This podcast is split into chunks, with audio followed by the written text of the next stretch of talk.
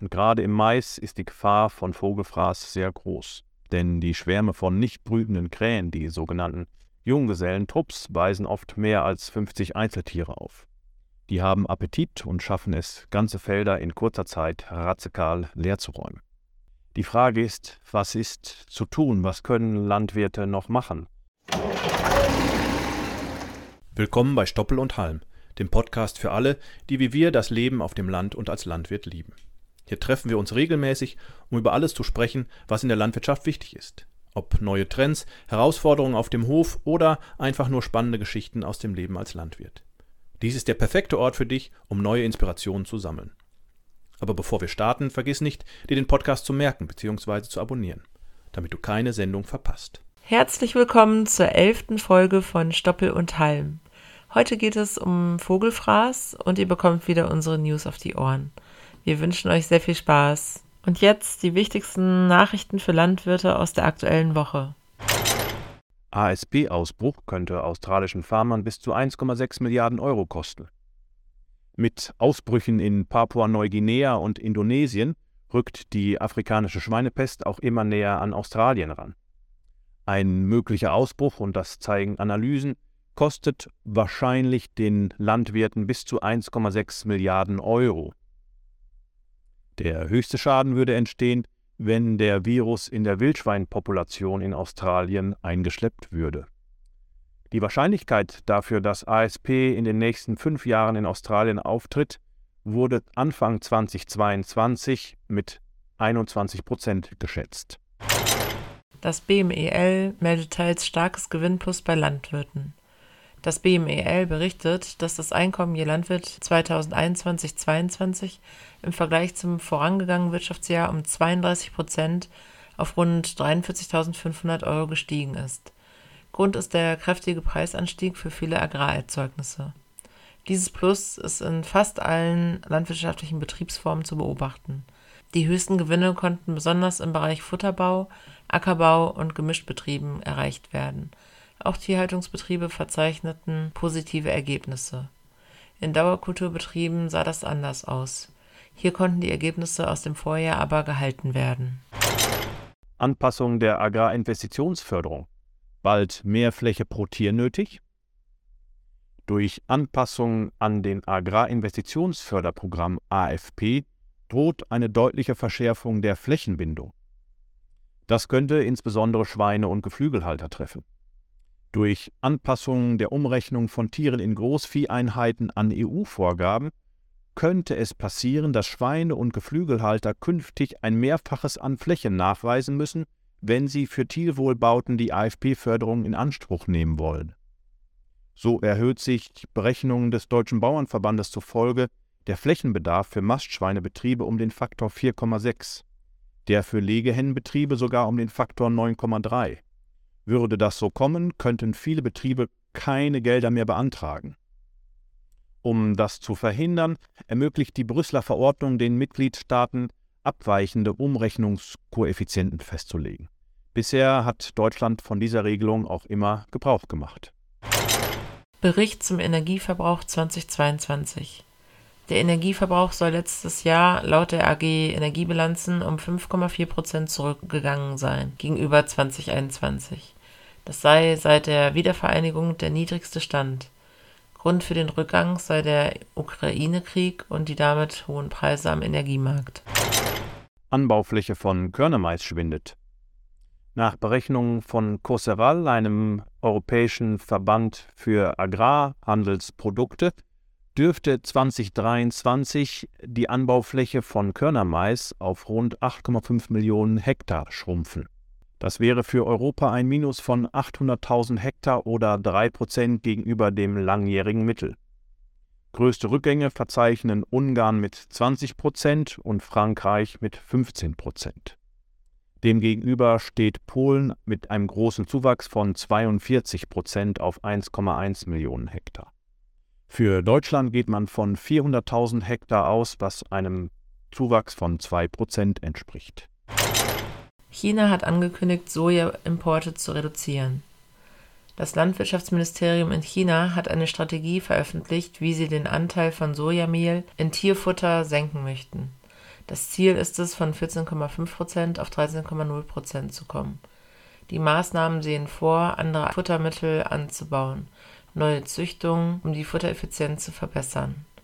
Industrielle synthetische Aminosäuren als Futterzugabe sollen auch dazu beitragen. In einem ersten Versuch werden aus Lebensmittelresten und Tierkadavern Futtermittel hergestellt. Intensive Milchviehbetriebe verlieren nach neuen GAP-Regeln an Förderung. Nach Berechnungen der Landesanstalt für Landwirtschaft, Ernährung und ländlichen Raum in Baden-Württemberg verlieren Milchviehbetriebe im Zuge der neuen GAP vor allem durch den Wegfall der Greening-Beiträge deutlich an Prämien. Auch durch die neuen Ökoregelungen könnten diese Betriebe diesen wirtschaftlichen Verlust nicht kompensieren. Danach hatte ein intensiver Milchviehbetrieb mit 150 Milchkühen, weiblicher Nachzucht und 100 Hektar künftig ungefähr 2% weniger Mittel zur Deckung von Fixkosten und als Gewinnbeitrag zur Verfügung. Dagegen kann ein Biobetrieb mit 80 Kühen, Nachzucht und 100 Hektar seinen Deckungsbeitrag durch die neuen Öko-Regelungen sowie durch die Agrarumweltmaßnahmen steigern. Im Beispiel waren das circa 1 Prozent. Die Rechnung zeigt für einen extensiven Betrieb mit 50 Hektar FFH-Mähwiesen und 40 Kühen plus Nachzucht eine Einbuße von circa 2 Prozent auf. Fazit bleibt nach den Berechnungen, dass viele Milchviehbetriebe das Niveau an Prämien nur erreichen können, wenn sie ihren Betrieb noch stärker auf die öffentlichen Leistungen hin ausrichten. Polen lässt wieder Getreidetransporte zu. In dieser Woche sollen Getreideexporte über Polen wieder möglich sein. Dazu wurden Regeln zwischen Polen und der Ukraine vereinbart. Damit wurde festgelegt, dass keine einzige Tonne Getreide aus der Ukraine in Polen verbleibt. Zukünftig werden die LKWs nur noch im Konvoi fahren. Die Container werden elektronisch versiegelt und sind nachverfolgbar. Die LKWs sollen außerdem eskortiert werden. Händler, die gegen diese Auflagen verstoßen, soll laut Ukraine die Lizenz entzogen werden. Preisanpassungen auch bei Lohnunternehmern. Der Lohnunternehmerverband NRW teilt mit, dass sich seine Mitgliedsunternehmen dazu entschlossen haben, auch die Preise anzupassen. Durch die allgemeinen Preissteigerungen seien auch hier die Kosten gestiegen und so wird man die Preise um mindestens 8% anpassen. Vögel werden zum Problem im Mais. Was können wir noch gegen Vogelfraß tun? Insbesondere Rabenvögel, aber auch Gänse und Fasane und Tauben verursachen jedes Jahr wieder hohe Schäden in der Landwirtschaft. Für den einzelnen Landwirt kann das unter Umständen sehr, sehr teuer werden, wenn er beispielsweise den Mais ein, zwei, dreimal nachlegen muss. Und gerade im Mais ist die Gefahr von Vogelfraß sehr groß, denn die Schwärme von nicht brütenden Krähen, die sogenannten Junggesellentrupps, weisen oft mehr als 50 Einzeltiere auf. Die haben Appetit und schaffen es, ganze Felder in kurzer Zeit radikal leerzuräumen. Das betrifft sowohl das gerade gesäte Korn als auch die Maispflanzen, die die Fasane dann und die Krähen bis zum Vierblattstadium rausreißen. Die Frage ist, was ist zu tun? Was können Landwirte noch machen? Das will ich einmal mit dem Landwirt und unserem Vertriebskollegen Gerd Häuser diskutieren. Hallo Gerd. Hallo Ansgar. Die kritische Phase beim Mais ist tatsächlich von der Keimung bis zum Vierblattstadium. Um diese Zeit relativ schnell zu überbrücken, können wir den Schwefeldünger einsetzen, der in zweifacher Hinsicht gegen Vogelfraß wirken kann. Einmal die schnellere Pflanzen- und Jugendentwicklung, aber auch die Geruchsentwicklung, äh, die Fasane, Krähen und auch Wildschweine gerne meiden. Also grundsätzlich ist es ein Dünger, aber Biolandwirte nutzen das, wenn ich das richtig verstehe, auch schon seit längerem recht erfolgreich, wie man so hört, für die Abwehr von Vögeln, richtig? Ja, ist richtig. Auch wenn es kein Biozid ist, was gegen Vogelabwehr äh, speziell entwickelt wurde, hat es aber doch deutliche Nebenwirkungen und äh, die Vögel meiden tatsächlich diese Flächen. Wann äh, bringe ich es denn aus? Erst dann, wenn die Pflanze gerade quasi aufläuft oder äh, schon vorher? Ein bis zwei Tage nach der Saat haben sich eigentlich als idealer Zeitpunkt für die Ausbringung äh, herausgestellt. dann quillt das Korn auf, es wird weich und dann wird es von den Vögeln auch gern gefressen. Also heißt, ich sehe, ein bis zwei Tage später ähm, spritze ich dann richtig mit, mit, mit der Spritze äh, die, den, den Schwefeldünger und äh, dann ähm, hat es sozusagen eine, eine Dunstwirkung oder wie muss ich mir das vorstellen? Ja, genau. Der, das Ausdunsten des Schwefel liegt wie so eine kleine Geruchswolke in fünf bis zehn Zentimeter über dem Acker, lastet aber auch die Nachbarn nicht. Von daher hat man keine Befürchtung, dass man sich da unbeliebt macht, aber äh, tatsächlich die Vögel, die sich genau da unten aufhalten, meiden dieses Feld.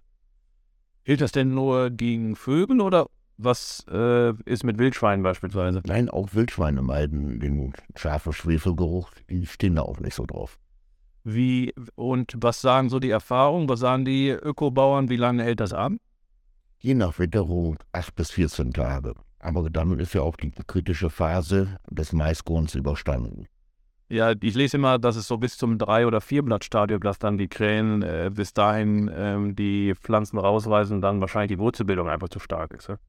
Ja, auch wenn man die Spritze vielleicht gerne fahren sieht, aber man kann ja mit dem Schwefeldünger auch durchaus nachlegen. Äh, kostenmäßig bin ich da äh, deutlich unter dem Kurit.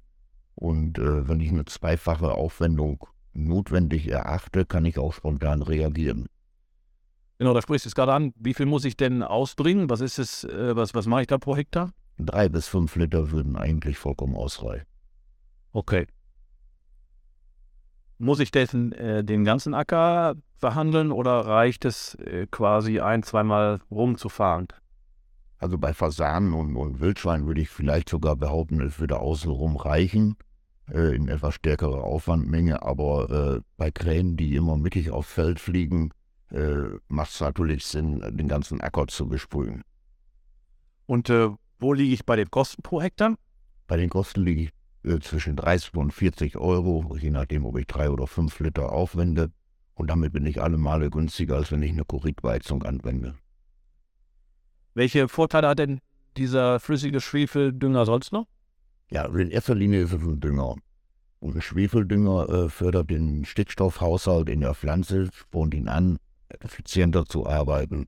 Gerade in der Biolandwirtschaft ist Schwefeldüngung deshalb sehr beliebt, weil die eben in der Stickstoffdüngung relativ begrenzt sind.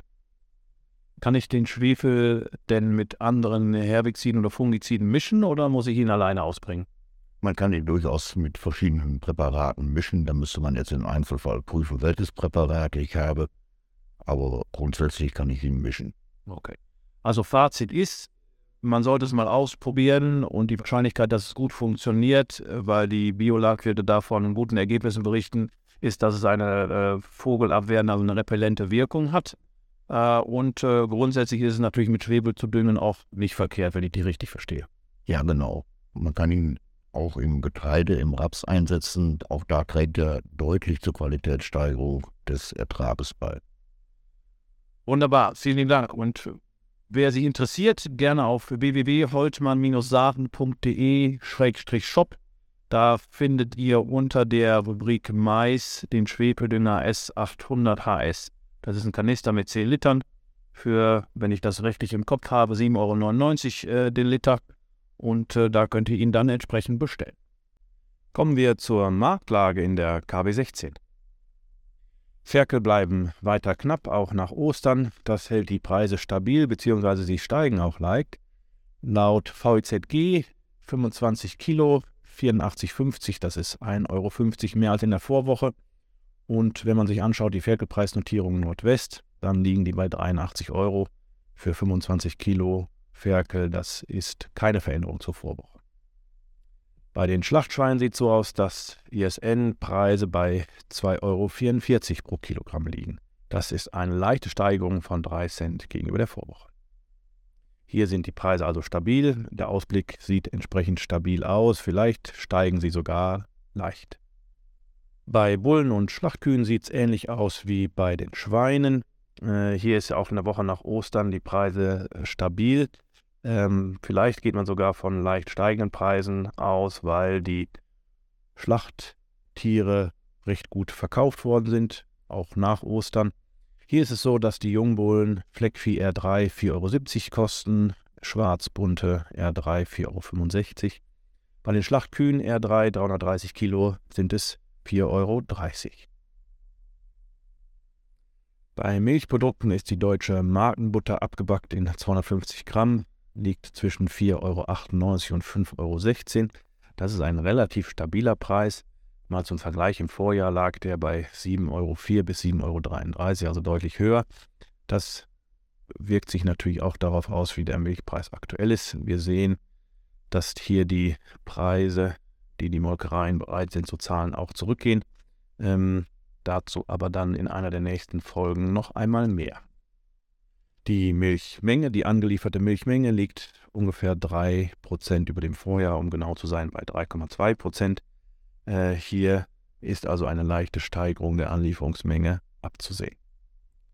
Düngepreise haben wieder etwas nachgegeben. So kostet Kalkamonsalpeter 408,50 Euro die Tonne. Äh, das sind 73,50 Euro weniger als zum 3.4. Ammoniumnitrat kostet 402,50 Euro. Das sind 57 Euro weniger als zum 3.4. Hier ist es so, dass die Nachfrage deutlich abgeschwächt ist. Die Erzeugerpreise für Getreide und Raps sind leider auch im Rückwärtsgang. Futterweizen kostet 222 Euro, das sind 4 Euro weniger als in der letzten Woche. Und Körnermais kostet 237 Euro, das sind 2,50 Euro weniger als in der letzten Woche. Zum Schluss dann noch die Heizölpreise. Heizöl liegt bei der Abnahmemenge von 2000 Litern zwischen 80,50 Euro und 83,50 Euro auch auf einem recht niedrigen Niveau. So, das war's wieder für diese Woche mit dem Markttelegramm. Und damit verabschieden wir uns für heute von Stoppel und Halm, dem Podcast von Holtmann Saaten. Wir hoffen, ihr hattet genauso viel Spaß beim Zuhören wie wir beim Aufnehmen. Mehr Infos zum Saatgut von Holtmann Saaten findet ihr auf www.holtmann-saaten.de. Und falls ihr Fragen oder Anregungen zum Podcast habt, zögert nicht und schreibt uns eine Nachricht an. podcast.holtmann-saaten.de. Bis zum nächsten Mal und macht euch ja nicht vom Acker. Wir Landwirte werden gebraucht.